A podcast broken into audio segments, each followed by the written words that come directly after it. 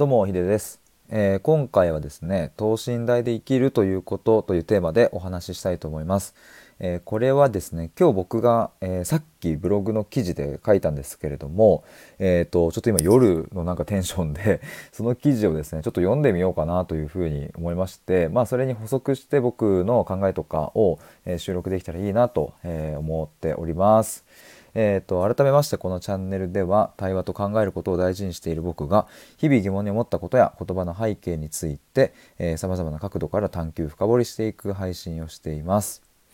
えー、と最初にちょっと1点だけお知らせなんですけれども、えー、と今度の20日水曜日に KT さんとのコラボライブが決まりましたイエーイえっ、とですね KT さんからご提案をいただきまして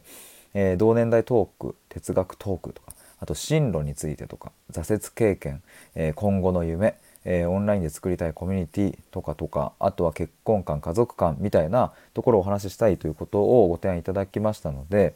えっ、とまあ、えーバチッとこれですっていうテーマを決めるというよりはですねここら辺をこう行ったり来たりしながら、まあ、その場の、えー、と即興な感じで楽しみながらできればいいなというふうに思っております。え今度の20日水曜夜9時から僕のチャンネルで行いますので、えーご都合が合う方ですね聞いていただけると嬉しいです。よろしくお願いします、えーということでですね本題の、えー等身大で生きるということなんですけれども、まあ、先ほども言ったようにちょっとブログの記事で書きましたのでまずはそれをちょっと読んでみようというふうに思います。で概要欄にリンクを貼っておきますので、えー、とちょっと飛んでいただければ、えー、とより良いかなと思います。嬉しいです、えーということでちょっと読んでみます。えー、と等身大で生きるということ。どんな場面でも等身大でいるという言葉はとても聞こえがいいし僕自身もそんな風にできたらいいなと思うことはたくさんあるけどでもそれってどういうことなんでしょうか？等身大でいるというのは言い換えれば自分に素直であるとか嘘をつかないとか思ったことをちゃんと言うみたいなニュアンスを含んでいる気がします。言葉では簡単なように聞こえるけどこれって結構難しいなというのが僕の印象です。皆さんはどのように感じますか？友達といる時の自分家族といる時の自分恋人といる時の自分同僚といる時の自分上司といる時の自分一人でいる時の自分さまざまなシーンがあると思いますがどんなシーンでも等身大でいられる人もいれば一部のシーンだけで等身大でいられる人もいると思います。逆にどの場面でも等身大でいられない人もいるかもしれません。でも一つ思うのは等身大でいられない時の自分というのは偽物かというとそんなことはなくってむしろその姿も等身大といえば等身大なのかもしれない。こんなことを言うとちょっとへりくつのように聞こえてきてしまいますが自分のことを素直に出せずドギマギしちゃっている自分もやっぱり自分であることは変わらないんですよね。自分らしく生きようありのままでいようこういう言葉にも表されているように等身大で生きることはすごく大切だし人生をより豊かにできる状態であると思いますがでもちょっと待った。一旦立ち止まって深く考えてみることも大事かもしれません。どんな自分も自分。食い違う自分も自分。それでいいんじゃないかなって思ったりもしています。というこんな感じの文章です。えっ、と、まあ、これはですねなんかあのふと今日そのさっきなんかあこんなテーマで書いてみようとテーマだけ決めてですねバーッと書き出していった時に、えー、となんか出てきた言葉ではあるんですけれどもまあなんかねやっぱりこの最後にも言ったようにですね自分らしく生きるとかありのままでいるとか、えーそういう言葉はですねすごく、うん特に、うん近年、うん、と現代ですごく言われているしやっぱ大事だなと思うし、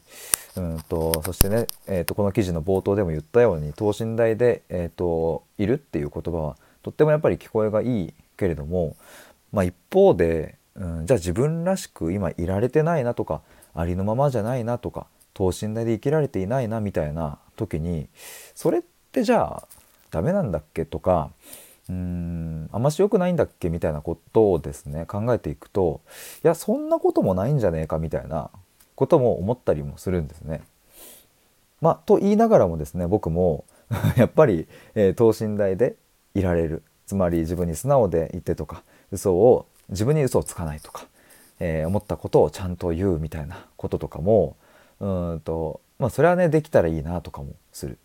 まあやっぱりなんかそれって共存する気持ちだし、うん、まあ両方とも僕のなんかこう本音でもあるなとかって思った時にやっぱりこう人とお話僕もする時に緊張してしまってうまくいかない時もあれば自分の素が出せる時もあるしじゃあ素が出せた時だけが等身大でいるっていうことなのかみたいなことを考えていくと、うん、そういうわけでもなさそうだみたいなことにたどり着いたりしてまあ結局結論はですねないんですけども。ないというかあのどっちにもたどり着かないんですがまあでも、うん、へりくつのように聞こえてしまうかもしれないけれども等身大でいられないななんていう時の自分も等身大なのではないかみたいななんかその視点をちょっとなんか持ってるだけで僕はうんと過去1年前とかかななんかこうすごくモヤモヤ悩んでいた時にですねなんかそういう言葉に助けられたなと思うし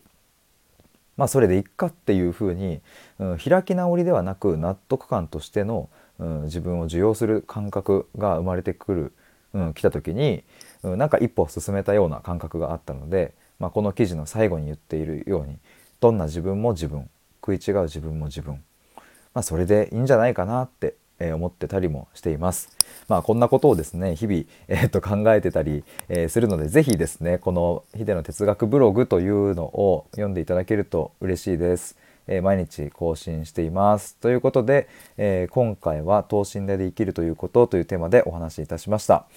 えー、あとですね僕は親友や家族にも話せないことはあるけれど探求カフェであれば話せるっていうコンセプトのもと,、えーと、オンライン上でですねこう Zoom を使って対話をするみたいなことも行っております。えーと、ぜひこれもですね興味のある方は、えー、概要欄にリンク貼っておきますので、えー、読んでいただけると嬉しいです。ということで以上です。おやすみなさい。バイバーイ。